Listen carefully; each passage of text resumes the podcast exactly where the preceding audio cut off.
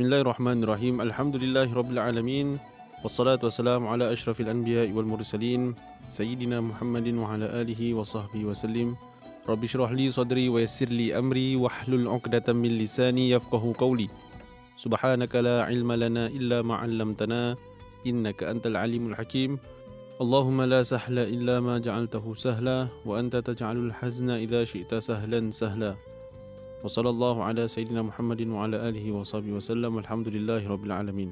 Para pendengar yang dirahmati Allah sekalian, Assalamualaikum warahmatullahi wabarakatuh. Alhamdulillah, kita bersyukur kepada Allah Subhanahu wa taala atas segala nikmat yang Allah telah berikan kepada kita iaitu nikmat iman, nikmat Islam dan juga nikmat kesihatan. Alhamdulillah.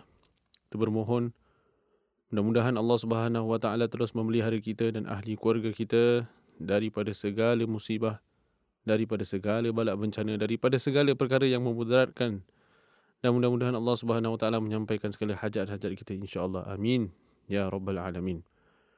Para penonton yang dirahmati Allah sekalian, insya-Allah kita akan bersambung iaitu pada minggu ini pada episod yang mana kita akan menyatakan tentang zuriat yang salih dan juga salihah. Jadi alhamdulillah saya Ustaz Khairi Nazrun insya-Allah akan berkongsi bersama para pendengar yang dirahmati Allah sekalian mengenai perkara yang disebutkan tadi insya-Allah. Jadi para penonton yang dirahmati Allah sekalian, uh, zuriat ini merupakan offspring ataupun anak keturunan yang mana Allah Subhanahu Wa Taala telah memberikan ya kepada hamba-hambanya. Ada yang kita pada episod yang lalu kita ada menyatakan tentang soal rezeki. Yang kita menyatakan tentang rezeki ini bukan sahaja berbentuk monetary ataupun bukan berbentuk keuangan ia bukan berbentuk materialistik semata-mata. Dia bukan berbentuk perkara yang kita megah-megahkan ataupun kita mewah-mewahkan sahaja. Akan tetapi rezeki ini adalah satu perkara yang mana Allah Subhanahu Wa Taala telah mencukupkan ataupun telah memberikan kepada kepada hamba-hambanya yang tertentu. Tidak semua yang Allah Subhanahu Wa Taala berikan itu kepada seseorang. Sama ada perkara itu baik ataupun buruk melainkan perkara itu adalah perkara yang terbaik untuknya. Ha, jadi maknanya rezeki itu Allah Subhanahu Wa Taala dah lengkapkan masing-masing masing-masing mempunyai rezeki yang berbeza-beza. Ada orang Allah Subhanahu Wa Taala berikan kelebihan rezeki pada keuangan. Ada orang Allah Subhanahu Wa Taala berikan berikan kelebihan rezeki pada kesihatan ada orang Allah beri, uh, memberikan kelebihan rezeki kepada anak keturunan dan berbagai-bagai Allah Subhanahu Wa Taala Maha Maha Adil. Jadi zuriat ini adalah satu perkara yang sebagai manusia lumrahnya orang-orang yang biasa mendirikan rumah tangga itulah hadaf ataupun itulah objektif ataupun tujuan iaitu to build a family untuk mendirikan rumah tangga untuk beranak pinak. Jadi itulah motif. Maka sebab itu kalau tujuan kita bernikah, tujuan kita berkahwin, uh, untuk tidak mendapatkan anak secara bila-bila maknanya sampai bila-bila memang tak nak ada anak kalau ikutkan hukum fikih hukumnya makruh eh? Kerana apa? Defeat the purpose of getting married eh? Kerana uh, tujuan bernikah itu bukan uh, bukan untuk menahan ataupun menyekat anak keturunan akan tetapi Rasulullah SAW berbangga jika umatnya ini ramai dan menurut sebuah hadis yang disabdakan oleh Rasulullah sallallahu alaihi wasallam. Jadi uh, makruh itu bukan satu perkara yang berdosa, malah tetapi dia satu perkara yang uh, ditegah ataupun perlu kita elakkan kerana ia mendatangkan kebencian Allah Subhanahu wa taala dan juga Rasulullah sallallahu alaihi wasallam. Pilihan masing-masing tetapi uh, pucuk pangkalnya zuriat ini adalah salah satu daripada rezeki yang Allah Subhanahu wa taala berikan kepada hamba-hambanya. Maka daripada anak keturunan zuriat yang soleh yang solehah. Soleh ni bermaksud daripada perkataan soleha. Jadi yang ini yang baik. Eh, yang yang yang lengkap ataupun yang cantik. Ha, jadi maknanya sebab tu kita nakkan orang kata anak yang soleh. Kalau lelaki dia soleh. Kalau dia perempuan dia soleha. Terpulang nak namakan dia salih ataupun salihah. Ha, itu terpulang masing-masing lah. Ha, dia, dia namakan anak dia. Saya nak anak saya ni jadi anak yang baik. Jadi saya namakan dia Muhammad Saleh boleh tak ada masalah ada yang namanya salihan ataupun salihin ataupun salihun ya jarang orang nama salihun panggil hun hun siapa hun nama penuh salihun rupanya jarang Ha, tapi maknanya baiklah iaitu soleh ya. Asalkan nama soleh. Kalau perempuan solehah eh ha, itu tu daripada sudut nama. Biar kita namakan anak nama yang baik. Jadi pucuk pangkalnya sebagai ibu bapa yang kita inginkan anak yang soleh soleha ini sebenarnya bermula daripada diri kita sendiri. Bermula daripada diri kita. Sekarang kita kalau rata-rata kita tanya kebanyakan ibu bapa, mana ada ibu bapa nak anaknya menjadi lebih dahsyat atau lebih teruk darinya. Kita tak pernah jumpa. Kita tak pernah jumpa yang kita tengok uh, bapak tak nak kau lawan bapak. Uh, macam mana bapak punya status sekarang ni kau tak akan boleh lagi tinggi daripada bapak. Contohnya, jarang. Biasanya kita dengar ayah-ayah berkata, kalau boleh kau jadilah lagi baik daripada bapak. Kalau boleh kau jadilah lebih alim, eh, lebih bermanfaat daripada bapak, eh, ataupun kalau boleh kau jadilah anak yang soleh, kau jadilah orang yang boleh berkhidmat kepada orang tua, kau boleh berkhidmat kepada kami. Itu harapan orang tua sebagai lumrah, maknanya sebagai fitrah. Kebiasaannya, orang tua hendakkan kebaikan untuk anak-anaknya. Jadi untuk mendapatkan anak yang soleh-soleha ni, dia bukan dah keluar budak tu, dah jadi baby, kemudian jadi toddler, eh, dia dah mula merangkak, kan? Dia mula, orang kata dah mula bermain, kita barulah ada harapan nak jadikan anaknya soleh, memang tak salah, boleh. Tetapi sebaik-baiknya kita mulakan daripada awal. Awal tu bila? Awal tu daripada pernikahan. Daripada pernikahan, kita dah tanamkan niat. Insya Allah kalau ada anak-anak, kita nak anak-anak kita jadi soleh soleha. Jadi yang baik, yang terbaik. Kalau boleh lebih baik daripada kita. Kerana kenapa? Menurut sebuah hadis Nabi SAW, antara amalan yang tak terputus adalah doa anak yang soleh kepada orang tuanya. Maka orang tua yang mempunyai anak sudah tentu kalau kita dah tak ada lagi nanti. Kita nak anak kita punya doa terus sampai kepada kita. Ha, jadi macam mana nak anak yang itu boleh doakan kita? Nak kena jadikannya anak yang soleh, anak yang baik. Jadi macam tadi yang kita sebutkan, nak jadikan anak yang baik ini nak kena mula daripada awal titik pernikahan. Dah tanamkan niat. Mula yang pertama tanamkan niat. Yang kedua bila dah mengandung. Ha, bila orang rumah ataupun yang isterinya dah mula ha, mengandung. Eh, Alhamdulillah dapat berita yang baik. Pertama kali nak jadi ibu. Pertama kali nak jadi bapa. Maka uh, banyakkan beramal. Banyakkan beramal maksudnya ada amalan-amalan yang tertentu yang perlu dilakukan oleh seorang bakal ibu dan juga bakal ayah. Ha, ini yang insya-Allah kita nak kongsikan pada pada hari ini. Jadi antara amalan yang boleh kita kongsikan sama-sama adalah kita yang pertama sekali memperbanyakkan membaca surah Al-Fatihah. Kenapa? Sebab supaya untuk menerangkan hati dan menguatkan daya ingatan kita dan sama sekali untuk anak kita. Ha, jadi kalau biasanya ibu yang mengandung ini alhamdulillah tidak ada darah haid. Maknanya dia boleh melakukan solat dan dia boleh membaca Al-Quran. Ha, jadi daripada waktu mengandung tu, apa saja yang seorang ibu ni buat, dia akan secara subconscious ataupun secara tak langsung, dia akan turun kepada anak yang dia kandungkan itu. Walaupun belum menjadi seorang manusia yang sempurna. Mungkin dia baru mengandung mungkin 4 bulan, 5 bulan. But whatever you eat, whatever you watch, whatever you listen, semua itu menjadi satu kebiasaan ataupun satu tabiat yang mana anak ini dia register. Sebab Allah Subhanahu Wa Taala dah meletakkan roh di dalam jasad bayi apabila umurnya empat bulan. Nah ini mengikut hadis Nabi sallallahu alaihi wasallam di dalam kitab hadis 40 Imam An-Nawawi ada menyatakan tentang perkara sedemikian. Maka dengan sebab itu percakapan kita. Apa yang kita dengar kalau kita selalu dengar muzik, kalau kita selalu dengar perkara-perkara yang tak baik dengan umpatan-umpatan orang, kalau boleh sewaktu mengandung baik ayah, baik ibu, kedua-duanya perlu uh, hentikan. Kalau tak mampu hentikan, kurangkan mendengar perkara-perkara sedemikian. Instead, what you can do is you can recite surah Al-Fatihah. Dan antara yang lain adalah surah Yusuf. Eh, kalau kita buka Quran, membaca surah Yusuf membaca surah Yusuf ini antara kelebihannya ialah untuk memperolehi anak yang cantik rupa dan juga cantik akhlaknya. Cantik akhlak bermaknanya soleh ataupun solehah bagi yang perempuan. So, Ustaz berapa kali nak baca surah Yusuf ni? Ha, jawapannya, kalau boleh hari-hari tak dapat hari-hari seminggu sekali pun tak apalah asalkan jangan tak baca langsung. Jadi yang pertama baca surah al-fatihah. Yang kedua membaca surah yusuf untuk memperolehi anak yang cantik fizikal cantik spiritualnya. Ah ini adalah antara amalan para alim ulama kita yang menasihatkan kita kalau misalan you mengandung bolehlah membaca surah ini. Dan apabila kita membaca surah-surah ini kalau kita ada masa, kita perhatikan makna-makna yang terkandung di dalam surah tersebut supaya kita dapat menghayati surah tersebut. Dan antara surah yang lain juga yang boleh diamalkan adalah surah Yasin untuk memberikan ketenangan hati dan tidak terpengaruh dengan godaan syaitan yang mengajak kepada kemaksiatan. Sebab kadang-kadang sewaktu ibu yang mengandung ini, godaan-godaan syaitan ni banyak.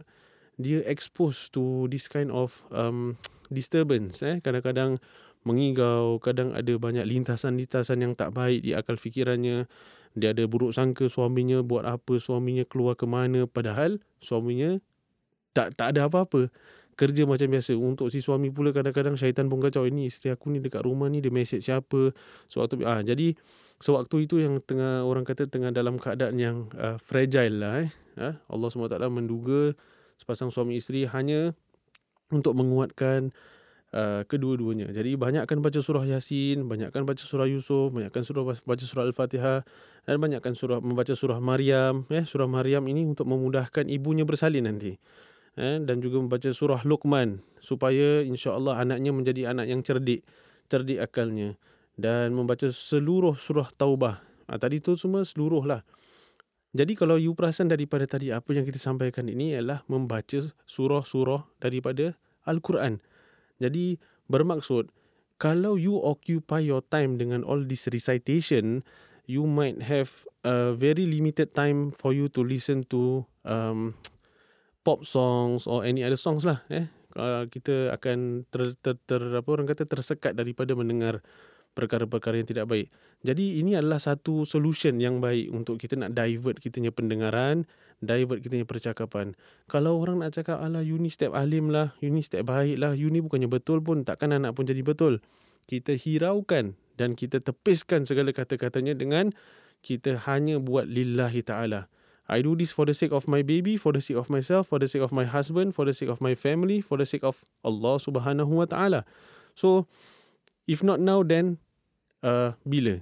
Ha, jadi inilah masanya untuk kita men- mendekatkan diri kepada Allah Subhanahu Wa Taala. Banyakkan baca Al-Quran. Jadi saya ulang eh yang pertama baca surah Al-Fatihah. Banyak uh, dia tak kira, dia tak ada rutin lah. So you can set the routine yourself. Mungkin pagi lepas subuh baca surah Al-Fatihah. Bukan yang panjang surah Al-Fatihah. Surah Al-Fatihah hafal kan? Ha, jadi kalau tak hafal buka aja YouTube. Ha, type surah Al-Fatihah. Ha, YouTube. Kalau tak ada YouTube download. Bedek lah kalau tak ada YouTube eh. Ha, jadi uh, boleh lah mudah.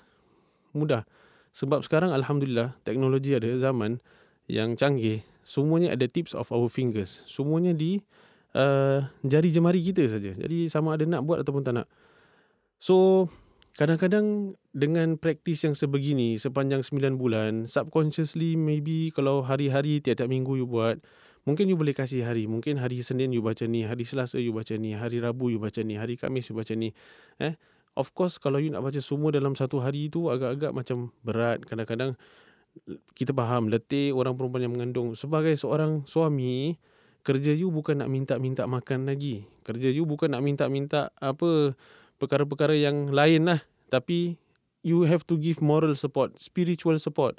Eh, kalau boleh ringan-ringankan tulang, buat kerja rumah sikit. Eh, cuci pinggan, kan? You dah kasih, dah makan, cuci pinggan. Kalau boleh masak lagi bagus, ah, masakkan. Tak sedap tak apa. Yang penting masak ikhlas. Eh? Tapi apa masing-masing lah. Ada orang order dan sebagainya. But my point here is as best as possible try to lessen the burden of your wife. Eh?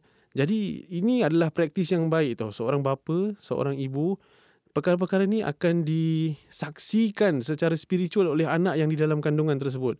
Maka sebab tu kalau kita tengok anak yang lahir itu, perangainya itu tak ubah seperti perangai ibunya ataupun perangai ayahnya. Mungkin 50-50 atau 60-40 atau 70-30. Pucuk pangkalnya ada saja perangai ibu ayah di dalam diri bayi tersebut. Jadi harapan kita supaya good traits akan turun kepada mereka. Ah ha, itu yang kita nakkan.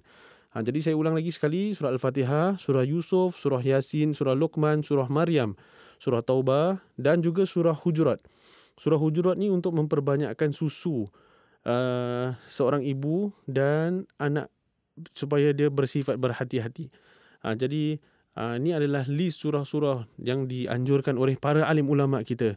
Eh, oleh para alim ulama kita supaya ianya bermanfaat. Ha, jadi daripada kita nak baca buku pun boleh. Of course, kita um, try not to be so rigid lah. Ustaz kata nak kena baca surah. So aku dah tak ada sempat nak baca buku lah. Aku tak sempat nak baca, nak google benda-benda lain pasal um, anak punya perkembangan dan sebagainya. No. Of course, you nak baca buku, you recite. You nak baca, you nak read whatever books yang beneficial, by all means read. But apa yang saya cuba selitkan adalah daripada sudut spiritual, ini adalah surah-surah yang direkomend, surah-surah yang digalakkan oleh para alim ulama kita supaya kita insya-Allah kita lahirkan pun mudah ya mudah-mudahan mudah sihat ibunya sihat anaknya sihat fizikal sihat mental eh, sebab sekarang masya-Allah macam-macam dugaan dan cabaran Allah memberikan kepada anak-anak dan juga kepada ibu bapa. Jadi dengan keberkatan surah-surah ini sebab ini semua adalah ayat Quran. Ayat Quran adalah syifa, adalah penyembuh dan ayat Quran ini bukan macam storybook. Kan? Ayat Quran ini bila kita baca kita dapat pahala. Kan? Kita baca kita dapat pahala. Jadi nak baca over the phone pun boleh, pakai Quran app pun boleh. Lagi bagus kalau you pegang mushaf you ada wuduk, dapat pahala wuduk, dapat pahala pegang Quran, dapat pahala baca Quran. Kalau you pegang handphone, you cuma dapat pahala baca Quran.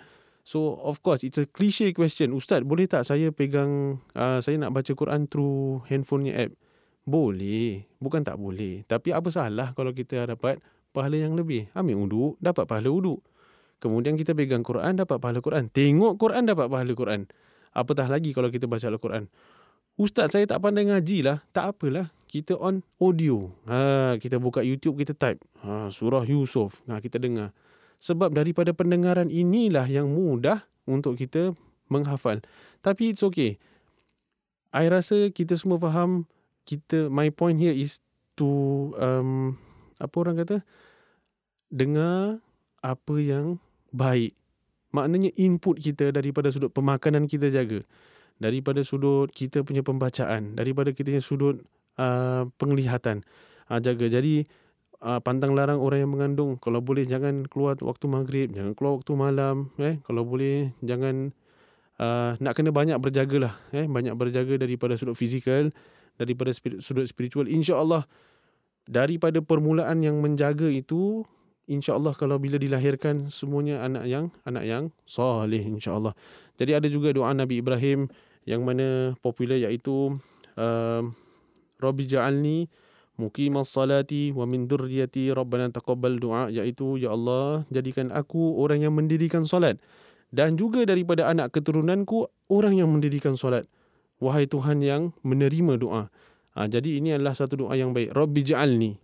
Rabbi ja'alni muqimas salati wa min dhurriyyati rabbana wa taqabbal doa. Jadi ini adalah satu praktis yang baik doa Nabi Ibrahim. Merupakan satu ayat Quran juga. Ini kalau anaknya dah keluar. Ha, dah jadi budak eh. Ha, jadi itu boleh kita amalkan selepas solat.